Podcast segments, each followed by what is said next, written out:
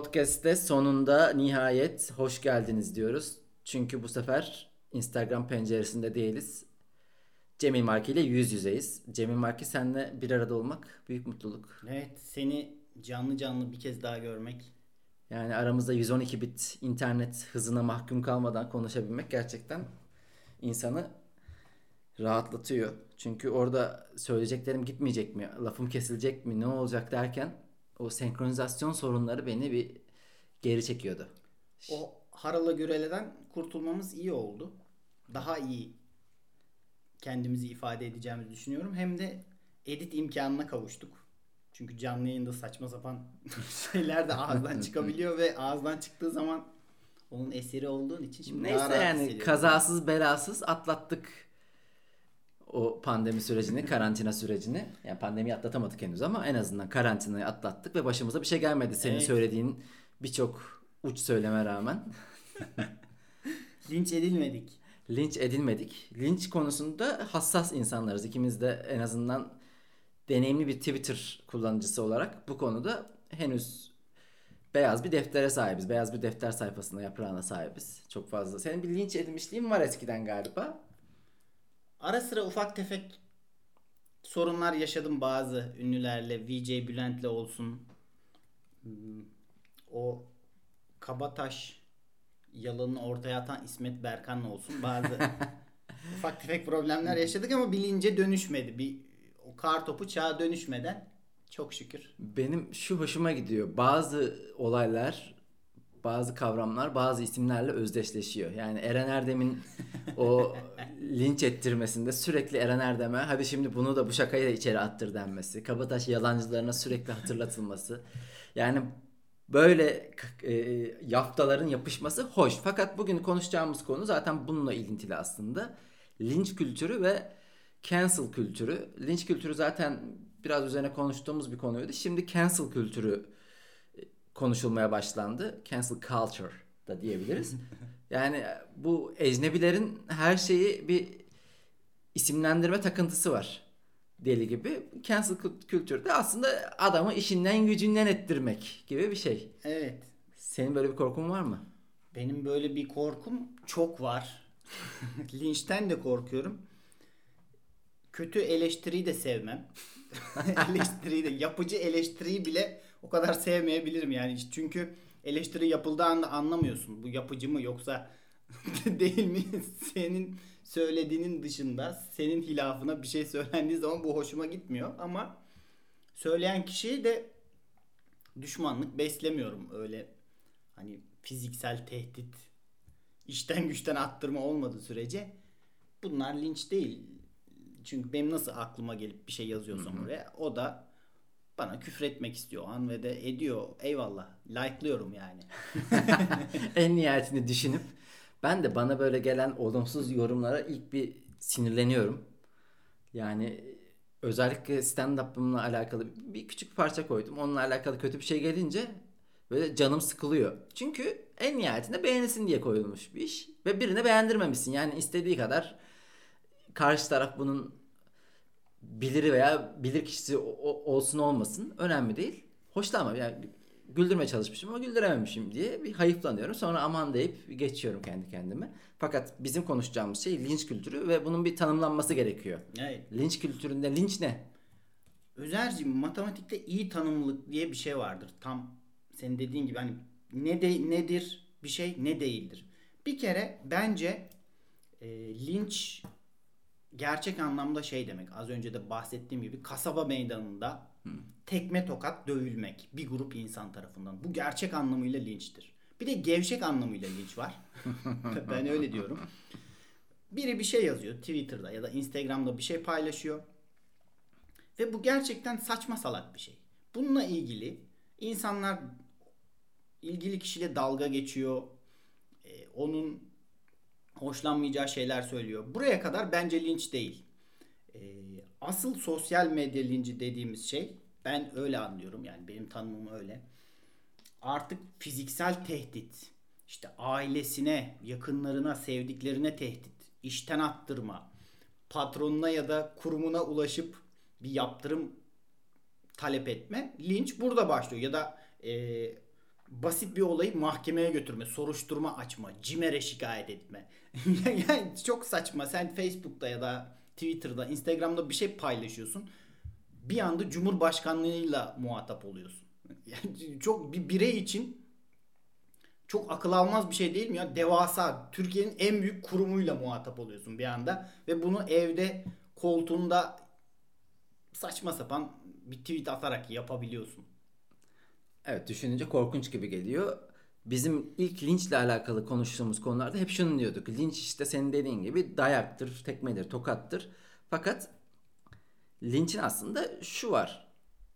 Yani evet adaletin gerçekleşmediğinde kalabalığın adaleti kendi e, sağlaması. Evet. Aslında linçin bir tanımı da bu.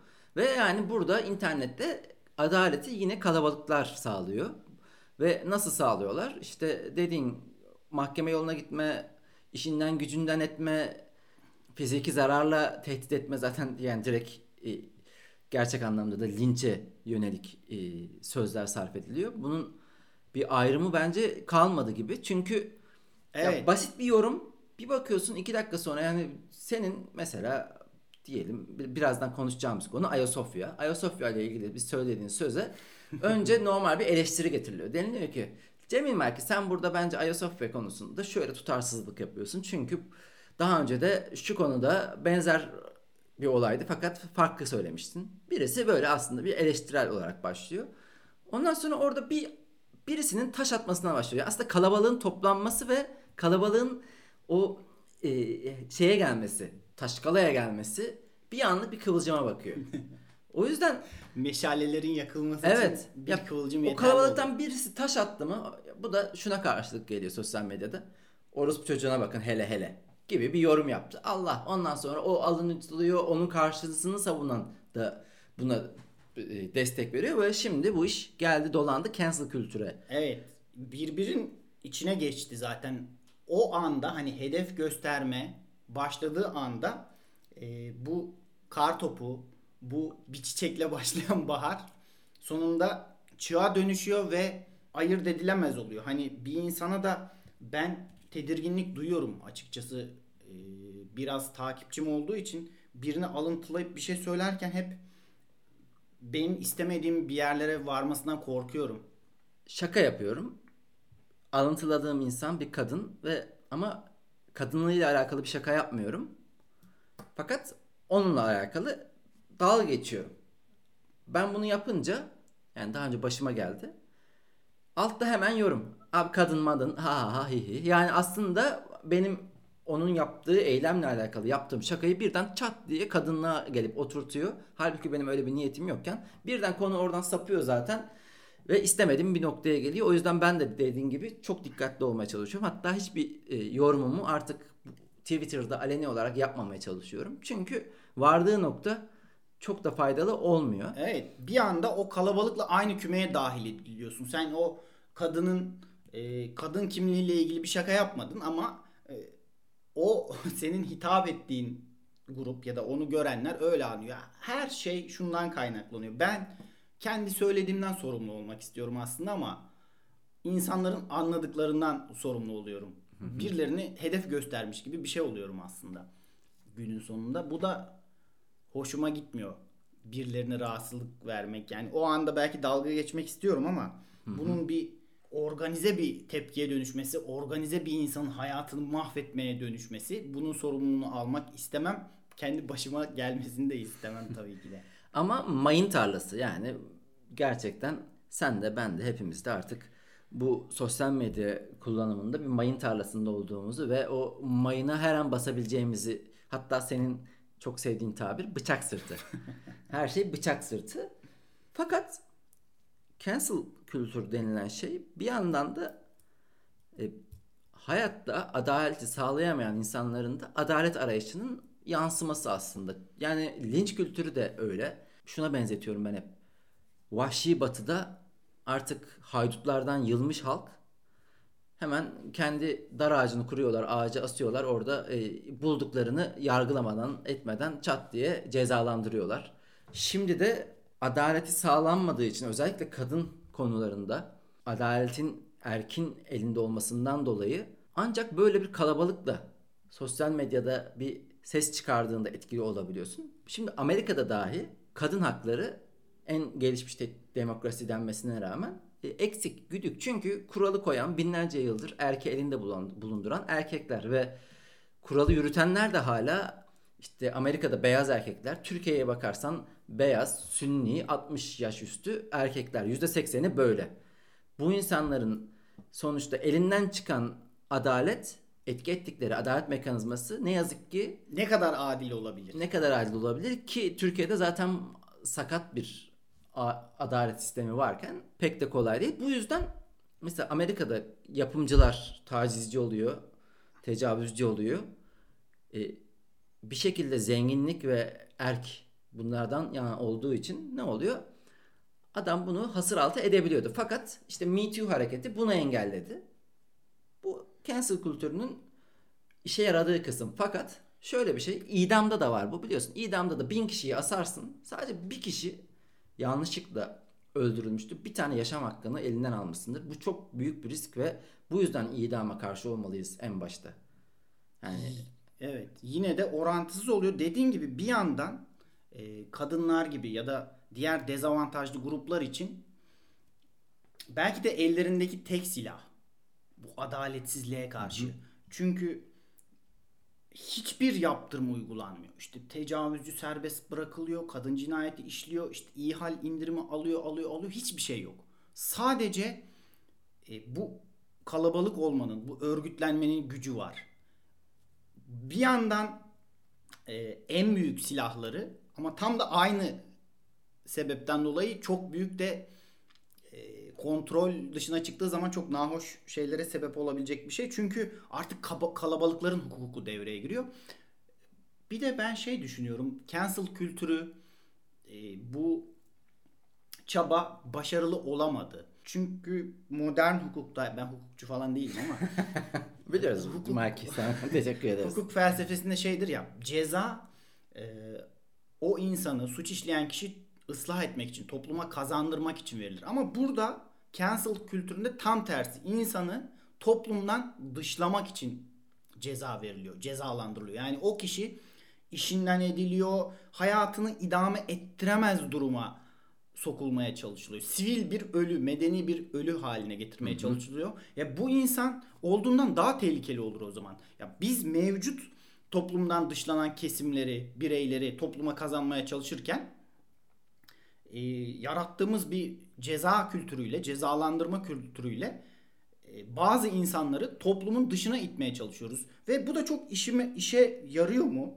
E, başarılı oluyor mu? Olmuyor. Çünkü Me Too hareketinde Hollywood'dan bir sürü insanın, çok ünlü insanın, yapımcının, işte Harvey Weinstein, işte oyuncular, bir sürü kadın açıklama yaptı ve sonunda ne oldu? Hiçbir şey, hiçbirinden şey duymadık. Ya X kişi de artık bak Hollywood'da çok ünlüydü. Şimdi evsiz sokakta yatıyor. Olmadı. Yine projelerine, filmlerine devam ettiler. Bir yandan hem istenen sonucu vermiyor hem de kontrolden çıkarsa çok başka yerlere gidebilir gibi geliyor bana. Ya istenen sonuç mesela Woody Allen şu an filmini yaptıramıyor hiçbir yerde. Yönetmenliği ne denir ona? Atıl hale gelmiş durumda. Onun dışında Louis C.K. uzun zaman insan arasına çıkamadı. Yani etkili oluyor da olabilir. Tek e, vaka vaka incelediğinde bazı etkili olduğu durumlar var. Ben şunu hep şeye benzetiyorum. Yani bir öncekinde Vahşi Batı demiştim. Şimdi de Fransız ihtilalinde. Yani giyotini kuruyorlar. Orada yıllardır sistemin dışında ezilen halk karşı taraftan kim varsa yani sadece soyluları değil soylunun işte yani yönetici pozisyondaki soyluların değil akrabası, kızı, çocuğu, kuzenine kadar her Gelmişini geçmişini. Evet, tamamen öyle bir şekilde e, ta- silip attılar. Şimdi de bu şekilde e, sistemin dışında kalmış insanlar haklarını artık hata yapma payı bırakarak dahi e, birilerini cancel'lamak istiyorlar. Ben buna bir yandan okey diyor diyorum. Çünkü yani evet bin tane insan cancel'lanacak ve arada 3-5 kişi de haksız yere e, linç edilmiş olacak. Çünkü linç ediliyorsun. Hakkında bazı ithamlarda bulunuyor, bulunuluyor. Fakat senin sesin e, cevap verecek kadar duyulmuyor o gürültü içerisinde. Ve her şey bittiğinde haklı da olsan sen kimse şey demiyor. Abi orada haklıydı o adam aslında denmiyor. Öyle gidiyorsun. O yüzden yani bu işte cancel kültüründe Fikri takip yok. Sen aklansan bile iddialarla hatırlanıyorsun. 5-10 kişi ne yazık ki feda edilecek. İşte ben orada hani seçim yapmak zorunda kaldığımda evet olabilir yani 5-10 kişi feda edilebilir. Ne yazık ki çok zor bir durum. Bizim biz de yani bu arada e, göt altına gidebiliriz. Sen de göt altına gidersin. Ben de göt altına giderim. Cemil Marki hepimiz Yani- tiki tutarız. Olabilir. Çünkü gerçek hayatta bunun yolu hani sanki CHP'nin sürekli Anayasa Mahkemesi'ne başvurması gibi olur. Hak, hukuksuzluk var. Ne yapıyorsun? Anayasa Mahkemesi'ne gidiyorum. Gerçek hayatta bizim için de bu. Yani normal mahkemeye git. Ya burada ananı siken kadı misali diye bir deyim vardır halk arasında. Gerçekten kimi kime şikayet ediyorsun gibi bir durum oluyor. Ama cancel kültürünün etkisini de şuna benzetiyorum. Evet belki tek tek birey olarak çalışıyor olabilir, işe yaradığı durumlar olabilir ama hani tecavüz söz konusu olunca muhafazakarlardan şöyle bir talep geliyor. İşte idam edilsin, kastrasyon, hadim, hadım edilsin. Ee, tecavüz e, doğrudan penisle alakalı bir durum değil. Bu toplumsal bir sorun aslında. Hani o bireyin e, çüküyle falan ilgili değil. O yüzden cancel kültürü de hani o bireylerin tek tek cezalandırılmasıyla alakalı bir şey değil. Daha büyük bir şey var. O yüzden hani bana öyle geliyor. Cancel kültürü ancak e, hadım ne kadar işe yararsa o da o kadar işe yarayacaktır gibi geliyor.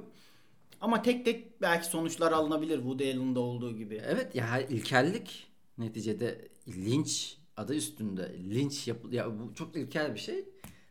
Fakat insanlıkta zaten bu mer- merhalelerden geçerek modernleşiyor. Yani birbirimize taşla sopayla saldırdığımız yani Fransız devriminde yapılan normal bir şey mi? Barbarlık abi. Var. yani şimdi iki şehrin hikayesini okuduğunuzda çok e, eşit bakarak yazmış adam Charles Dickens.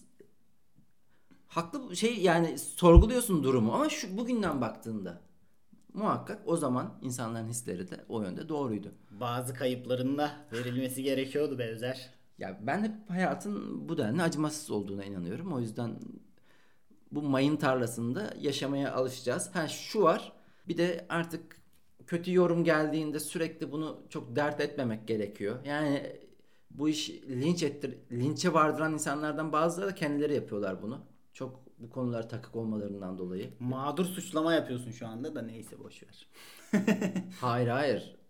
Yani vakayı normal eleştiri sınırlarında linçe vardıran insan, linç olduğunu Evet, düşünen insanlar İlk başta var. söylediğim kelimenin gevşek anlamıyla savuşacak bir şeyi uzatarak böyle bir başka bir şeye dönüştürüyorlar Ben yani. bu internetten çok şikayet eden insanlardan çok haz etmiyorum. Şöyle oluyor. Yani yorum yapmış. Bakın bana nasıl mesaj attı. Bakın bana nasıl mention attı. Böyle bir yer burası. Böyle, bu normal gerçek hayatta dışarıda kurduğumuz iletişimin olmadığı, insanların akıllarının da yani dışarı normalde söylemedikleri şeyi söyledikleri bir yer. O yüzden bunlara alışmamız lazım. Evet, internette o filtreleme sistemi yok. Ee, bu bir yandan çok iyi bir şey, çok avantajlı bir şey. Ama e, dışarıdaki gibi olsun istiyorsak internette hayat gibi olur zaten. İnternet internet olmaktan çıkar. Ben şunu da hiç anlamıyorum. Abi Twitter leş gibi bir yer. Bu ya da Instagram bok gibi. İşte Instagram çöp. Böyle değil. Bu şey demek gibi abi internet bir total Twitter'ın güzel bazı kullanmasını bilirsen süper yönleri de var. Sırf bu- bu aşırı genellemeci yaklaşımlar hiç doğru sonuç vermiyor. Uzaydan yanlış oluyor bence. uzaydan gelmiyor bu insanlar. 14 milyon kullanıcısı var Twitter'ın. 32 milyon Instagram'ın kullanıcısı var. Bu insanlar uzaydan gelmiyor. Türkiye'de zaten etrafta gördüğümüz insanlar. Ama sosyal iletişimde kullanmadıkları dili internette kullanıyorlar. Zaten o dili kullanabildikleri için Evet. biraz da biz de öyle internete Evet. girmiyor muyuz? Evet. Twitter'a ya da Instagram'a girme amacın ne senin? Ee, orada e, düşüncelerini, fotoğraflarını dışarıda şey yapamazsın. Saçma sapan fotoğraflarını insanlara tek tek göstersen deli falan derler. Hani eskiden e, eve misafir geldiği zaman tanıdıklarına albümünü falan gösteriyordu. Takipçin o o gece gelen misafir sayısı kadardı. Ama Instagram'da bunu yapabiliyorsun. Bunu yapabildiğin için Instagram'a üye oldun. Twitter'a üye oldun zaten. Eğer e, interneti de gerçek hayata benzetirsek o da tatsız tuzsuz bir şey olur. Kimse orada da var olmak istemez yani. O yüzden sansüre hayır, lince gevşek anlamıyla evet. Cancel kültürünün bir işe yaradığını düşünmüyorum.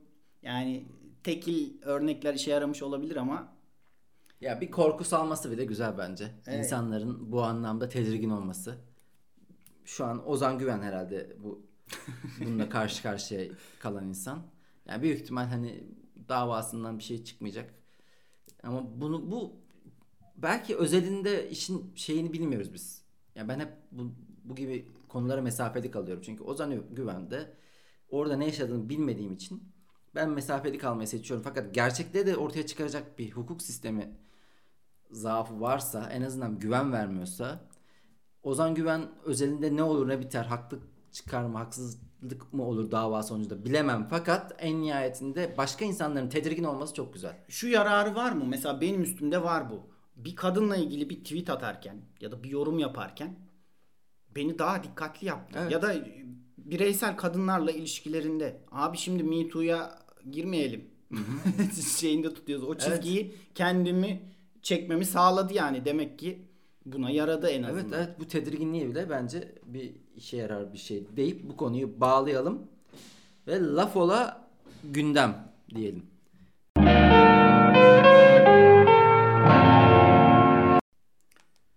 Gündemimizde ne var Cemil? Gündemimizde tabii ki Ayasofya'yı Kebir Camii Şerifimizin açılması, tekrar ibadete açılması. Vakfı Kebir ekmeği geldi benim aklıma birden. Vakfı Kebir. Evet, güzel oldu ibadet ama aşırı şey olmadım ya. Çok müsamere gibi oldu. Hani hmm, veliler ana sınıfında bir mezuniyet töreni gibi bir şey olur. Ana sınıfı mezuniyetidir ama çok tırt bir mezuniyettir. Ve veliler buna çok önem verir. Hani oradaki koreografiye, orada söylenen şarkılara, orada yapılan tiyatroya aş- ya olduğundan çok fazla bir heyecan. Yani Çünkü senin çocuğundur ve ha böyle e, şeyli gözlerle izlersin, heyecanlı gözlerle iz- izlersin böyle hayranvari bakarsın. Ama biraz durup düşününce o kadar da bir şey yoktur. Şimdi her aşamasıyla işte halı seriliyor. Halı tüylerini kıbleye doğru yatırmak için buharlı bir üfürme sistemi kullanmış. Abi bu ne saçmalık ya düşününce. Bir yandan da işte bu kılıç olsun. İnsanlar cezbeye kapılmış, bankamatiklerin üstüne çıkılmış. Bana yani bir şey 10 üzerinden 3 ise bu 6 gösteril ya 6 gösterilmesi okey evet köpürtülmeye çalışıyor ama 9 gösterilmeye çalışıldı. O 4'te falan kaldı. Yani 6'ya da gelemedi. İşin garibi çok çabuk gene unutuldu. Yani birkaç gün oldu. Ayasofya mevzusu şu an aslında bitti. O gösteri şaşa geriye sadece birkaç tane böyle e, caps kültürüne katkı sunacak fotoğraf ve video bırakmış oldu. Başka da bir etkisi yok. Evet ya hedeflenen ne? Ele geçen arasında çok büyük bir uçurum var bence. Yani bütün o kılıçlar, mılıçlar hepsi boşa gitti. Ya işte o debdebe yaratılmak isteniyor. Yoksa hikayenin özelinde Fatih Sultan Mehmet'in Ayasofya'yı cami olarak kullanmasının nedeni fethettikten sonra cami olmaması orada.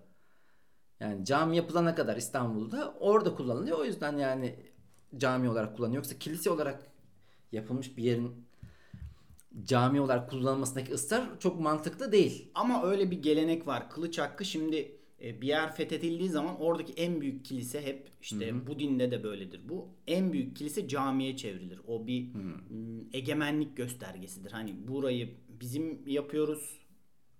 Kendimize tabi kılıyoruz ama diğer kiliselerde ibadetinizde inancınızı yaşamakta özgürsünüz gibi bir durum var. Bana çok komik geliyor. Her şeyle verilen tepkiler de işte e, Fatih Sultan Mehmet kendisi bu kadar abartmadı. yani bizzat fetheden adam bu kadar tantana yapmadı ya. Namazını kıldı geçti yani. En nihayetinde yapılmak istenen Ayasofya'yı tekrar cami yapan isim olarak lanse edilmesi. Yani tarihte böyle bir yer edilecek, bir sıfat olarak eklenecek. Bu da şu an ekonomik ve başka birçok alanda çok da başarılı olmayan bir hükümetin sığınacak son dalı gibi bir şey. Ya bir şey gibi oldu işte. Mesela Adnan Menderes Hı hı. İşte ezanı tekrar Türkçe okutan başbakan Tayyip Erdoğan. Tekrar Ayas- Arapça okutan. Ha, pardon Arapça okutan işte Türkçe ezanı hı hı. kaldırıp Arapça e, orijinaline döndüren. Sadece o bir, bir cümle olarak geçti tarihe ya. Yani gerisi her şey duruyor olduğu gibi yine. yani yarın kimsenin de o kadar e, üzerinde duracağı bir şey olmayacak. Hayat akıp giderken Ayasofya'nın cami veya kilise olması. Fakat ortaya çıkan şeyler güzeldi gerçekten. Bankamatiğin üzerinde namaz kılınması. Bunu göremeyecektik ama iyi oldu. Ya giremedi diye Ayasofya'ya ağlayan o tiyatro mu sence? Ya tiyatro demeyelim de bunu özür diliyorum. Tiyatrocular bu konuda çok hassas. Sence darbe tiyatro muydu? yani e, biraz şov vardı sanki. Abi haftaya cuma yine var. Ben onu evet, anlamadım. Evet. Yani yine kılınabilir ve katılım da çok az olacaktır. Sadece cumalar mı kılınacak peki? Yok normal cami olarak faaliyete geçti. Başka vakitler de bir sonraki var. Pazartesi gir. var. Hani daha tenha bir zaman gelip sabah namazında daha evet. geniş yer olur yani büyük ihtimal. Evet. Biz de en son ne zaman namaz kıldı bilmeyen insanlar olarak tavsiyelerimizle Müslümanları yönlendiriyoruz. Ee, peki kedi gli? Ha evet. O ya işte diyorum ya her şeyle bir müsamere ve ben zaten o isim değiştirme olayını daha önceden de takığım. Bir futbolcu, Brezilyalı bir futbolcu Türk vatandaşlığına geçiyor ve ismi de değişiyor. İşte adamın adı Vederson, Gökçek falan ekleniyor. İşte Aurelio, Mehmet Aurelio oluyor. Kendisi buna bir anlam verebiliyor mu acaba? Abi benim kimliğim değişmedi ki. Yani dinini değiştirse hı hı. ismini değiştirmesinin bir anlamı var. Ben şu an Alman vatandaşı olsam Hans olmayacağım yani. Bizim yani Türk vatandaşları orada Alman vatandaşı oluyor. Normal. Kendi isimleri yani Ahmet Mehmet yani. diye devam ediyorlar yani. Mehmet Şol en nihayetinde. ya da Hamit Altıntop. Bunlar gerçi onlar da hangisinde Alman vatandaşı? Hamit Altıntop Mehmet Şol'ün Mehmet Şol Alman'daydı. Babası Alman'dı. Mesut Özil mesela. Yani Mesut Özil adını şey yapmamış. Mihail. Bilmiyorum ya. Güzel. O da geldi geçti işte. Bu kadar. Bence tarihe de bu konuşulandan fazlası geçmeyecek. Şu an bir tarih yazıyoruz. İyi o zaman ya. Bu konuyu da konuşmuş olalım da yani eksik kalmayalım. Eksik kalmayalım hiçbir şeyden. Biz kendi gündemimize bakalım.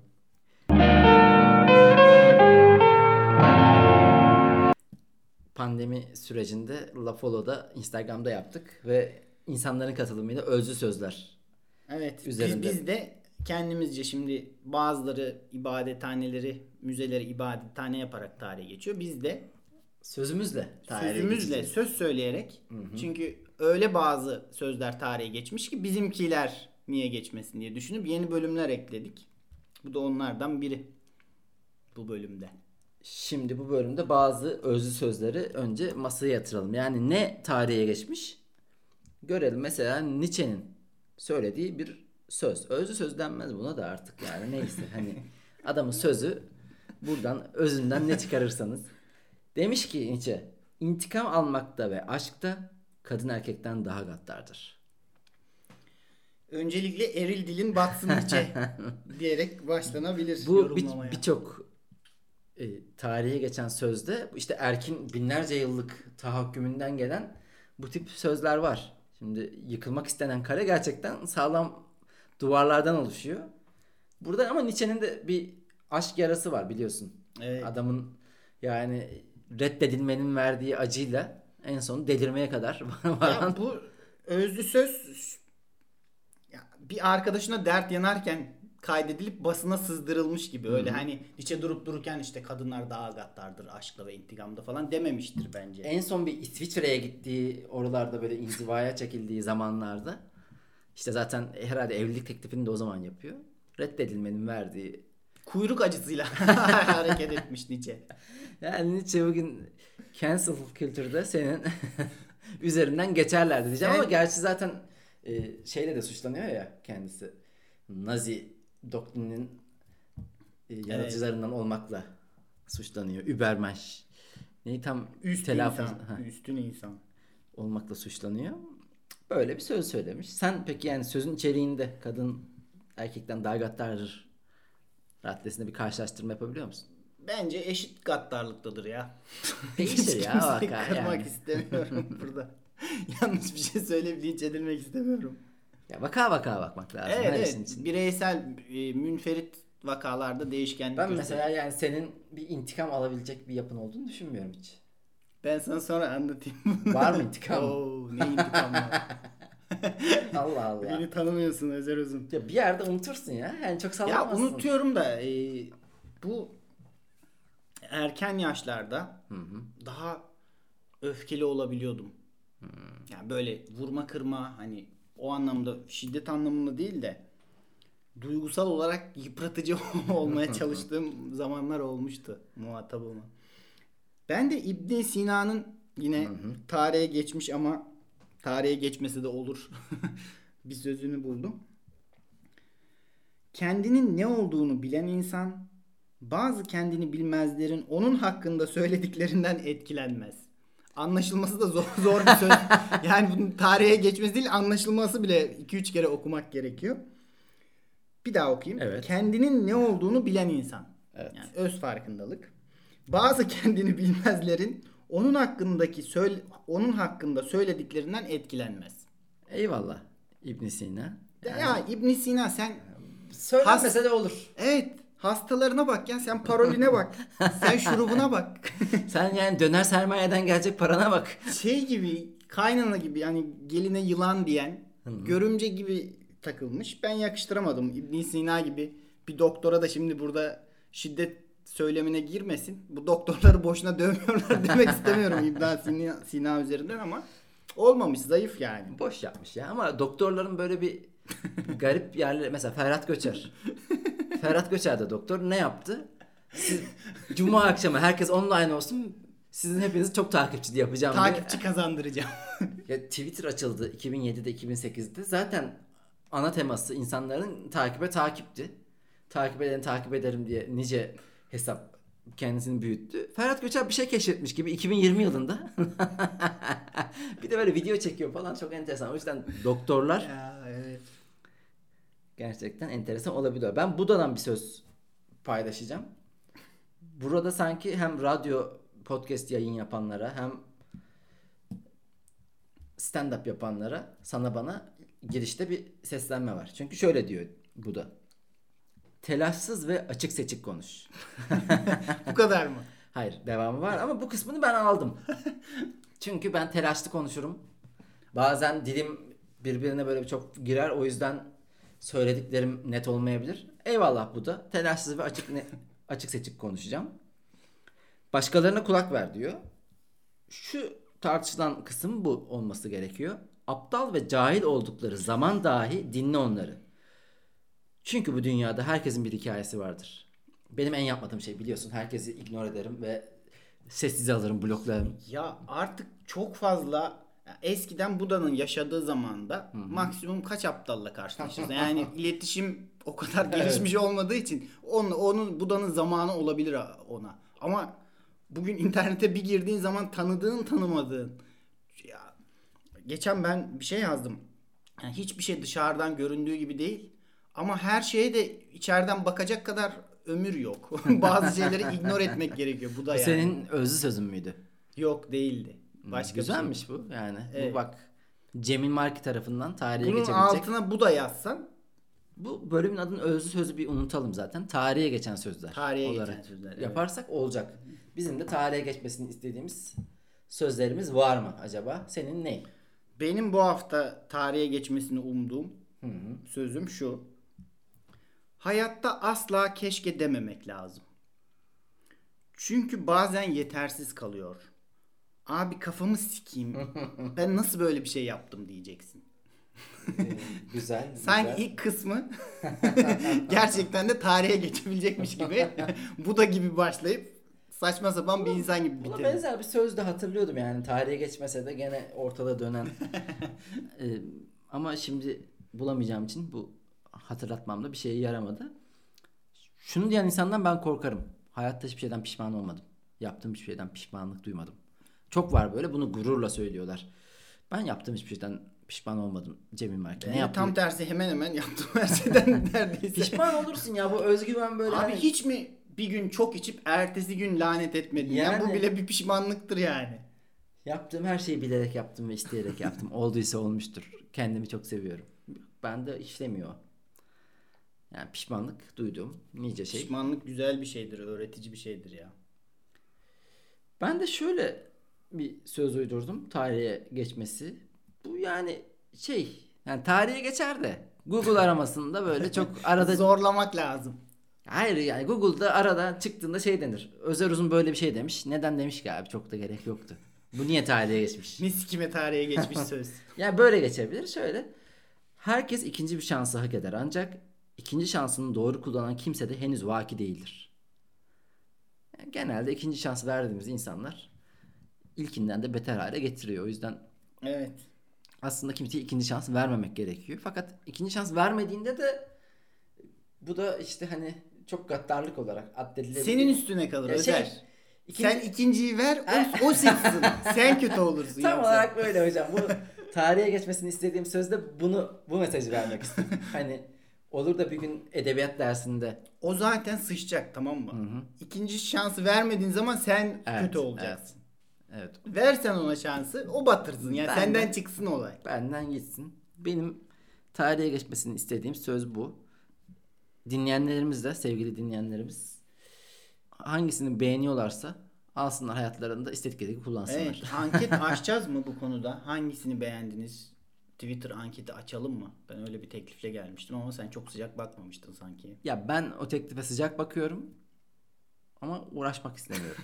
Yani bunu Ben sen yap. açarım anketi. Sen ya. yap ya. Ben açacağım anketi. Sen yap. Tamam, ben... ben... uğraşacağım ya. Benim bunun teminatı benim.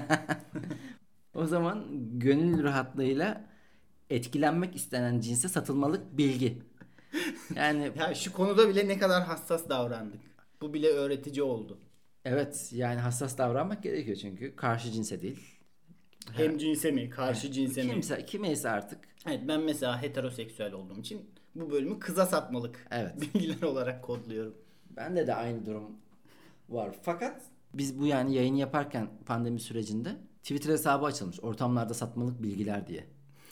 Yani o da o da güzel bir isim. Ortamlarda satmalık bilgi. Evet. Sonuçta kadın erkeğinden bağımsız sosyal satarsın. ortamda kendini biraz insan Neredeyse bizden daha iyi bir isimlendirme yapmışlar. neredeyse yani Hemen hemen. beğenmememizin tek nedeni bizim koymamamız o ismi. evet. olsun olsun. Ee, var mı? Anlat bakalım şimdi şeyi çiz kafamızda. Neredeyiz? Evet, şu an neredeyiz? İzmir'de bira içilen bir mekandayız. Ya İzmir'de olmayalım ya. Şey Neden? olmadı. Mizansen uymadı. Taksim'de bira içilen bir mekandayız. Beyoğlu'ndayız. Tamam. Taksim'deyiz. Bira içiyoruz. Ben bir anda diyorum ki Taksim'in adı neden Taksim biliyor musun? Hiç düşündün mü bunu daha önce? Taksim'in adı şu yüzden Taksim olmuş. 18. yüzyılda eee, kırsal bölgelerden şehre su getirilmek için bir su kemeri yapılmış. Suyun dağıtımı o bugün Taksim dediğimiz yerden yapıldığı için Taksim de şey demek bölüştürme, dağıtmak demek. evet.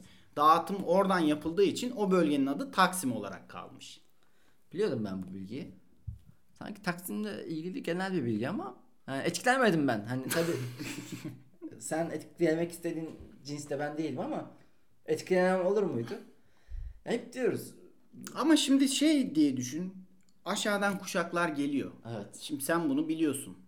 Ama bilmeyen çok insan da olabilir. Z jenerasyonu. Evet Z kuşağı bir denenebilir en azından. Sen de Z jenerasyonuna etkilemeye çalışma lan it. Ya ama Z jenerasyonu Öyle bir güzel ki. bal bal. Lan hayır.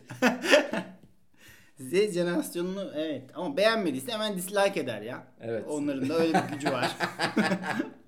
Ulan Z jenerasyonunun bu yani internette çok vakit geçirmesini nasıl bir güç haline getirdilerse artık. Vay be. Ulan herifler çok- 4-5 yıl önce en şikayet edilen şeydi. Yüzümüze bakmıyorsun. Hı hı. Kalk misafirlere merhaba de. Şimdi başımıza kral ettiler adamları ya. El öpmekten erinen insanlardı bunlar. Başımıza bele ettiler bele. Benim bilgim uzun değil o kadar. Ama satılır. Mesela İzmir'deyiz diyelim. Bilgi kısa, özel uzun diyor. Yani İzmir'deyiz. Orada şöyle bir muhabbet oluyor. Ya ben eve gideceğim o gün de işte şeyde kalıyorsun. Bornova'da kalıyorsun. Biz de Alsancak'ta kordonda içiyoruz. Kalkıp gideceğim diyorsun.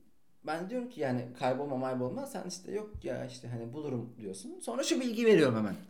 İnsanlar bilmediği yerde eğer yani gideceği yeri bilmiyorsa içgüdüsel olarak böyle bir dönme dönecek bir yere bir kavşağa geliyorsa e, kullandığı elin tarafına dönüyormuş. Yani sen sol mu sağ mı kullan sağ, sağ elini kullanıyorsun. Önce dönüm, dönme isteğin içgüdün daha çok sağ sağ yöne oluyormuş.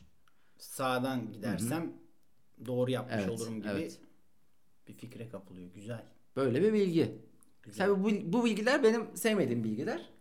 İspatı yok. Hani ben bunu uydurdum Beni mu gece? şunu ben getirsem eleştirirsin. ben, ben tamamen bu, bu bilgilere karşıyım. Fakat ben Bilgiye karşıyım. bu tip yani ispatlanması güç bilgilere karşıyım.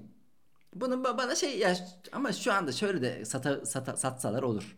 İsviçreli bilim adamları yaptığı araştırmaya göre 100 şeyden işte Evet. yönünü belirlemek için ilk olarak kullandığı bu- bunun başka bir adı Bunlar var.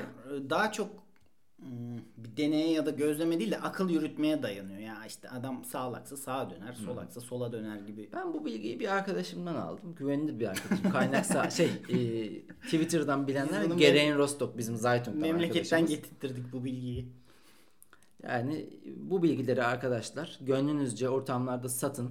Umarız e, hayırlı işlere vesile olur. Evet öyle düşünmemek lazım. Hani kimin neyden etkileneceği hiç belli olmuyor özellikle. İyi, iyi bir şey bu ya. Yani bu konularda kafa yormak, bu konularda bir kendini geliştirmeye çalışmak bence gayet mantıklı. Her zaman tetikte olmalıyız. istim üstünde olmalıyız. Her zaman bilgi al ver etkileme bunlar zinde olmalıyız bu konuda. Kafamız açık olması lazım. Her zaman uyanık olmamız lazım. olacağız. O yüzden boşa gitmez. Şimdi sen işte Taksim'in adı neden, e, kavşakta sağa mı dönerim, sola mı dönerim basite indirgersek başarısız oluruz. Gene tarihe geçecek sözler söyledin. Teşekkür ediyorum sana. Uzun zaman sonra yaptığımız bir arada karşılıklı olarak yaptığımız ilk podcast yayını olacak bu. Cancel kültürünü mü konuşmadık? Oradan Ayasofya meselesine birkaç kelam ettik. Çok fazla çünkü laf etmek haddimize değil. ben elimde kılıçla konuştum ama tabii siz göremediniz. onu. Hiçbiriniz görmedi. Tarihe geçecek sözler söylemeye çalıştık. Ve ortamlarda satmalık bilgiler diye bizimse e, etkilenmek istenen cinse satmalık bilgiler diye tabir ettiğimiz bilgiler de verdik. O zaman gönlümüz ferah. Evet ben başarılı buldum bizi. O kadar da paslanmamışız. İyiyiz iyiyiz yani. Daha zorlanacağımı düşünüyordum ben. Ben de konuşma yeteneklerimin kaybolduğunu düşünüyordum. Hala konuşabiliyoruz. E, Bizi dinleyenlere çok teşekkür ediyoruz. Özellikle sonuna kadar dinleyenlere. İyi ki varsınız. İyi kimsiniz. Mucizelerim. Mucizemsiniz. Hoşça kalın. Görüşmek üzere. Bundan sonra daha sık beraber olacağız. Bunun da müjdemi diyelim artık. Bu saate kadar dinliyorsanız müjde olabilir sizin için. Verelim. Teşekkür ediyoruz. Hoşça kalın. Görüşmek üzere.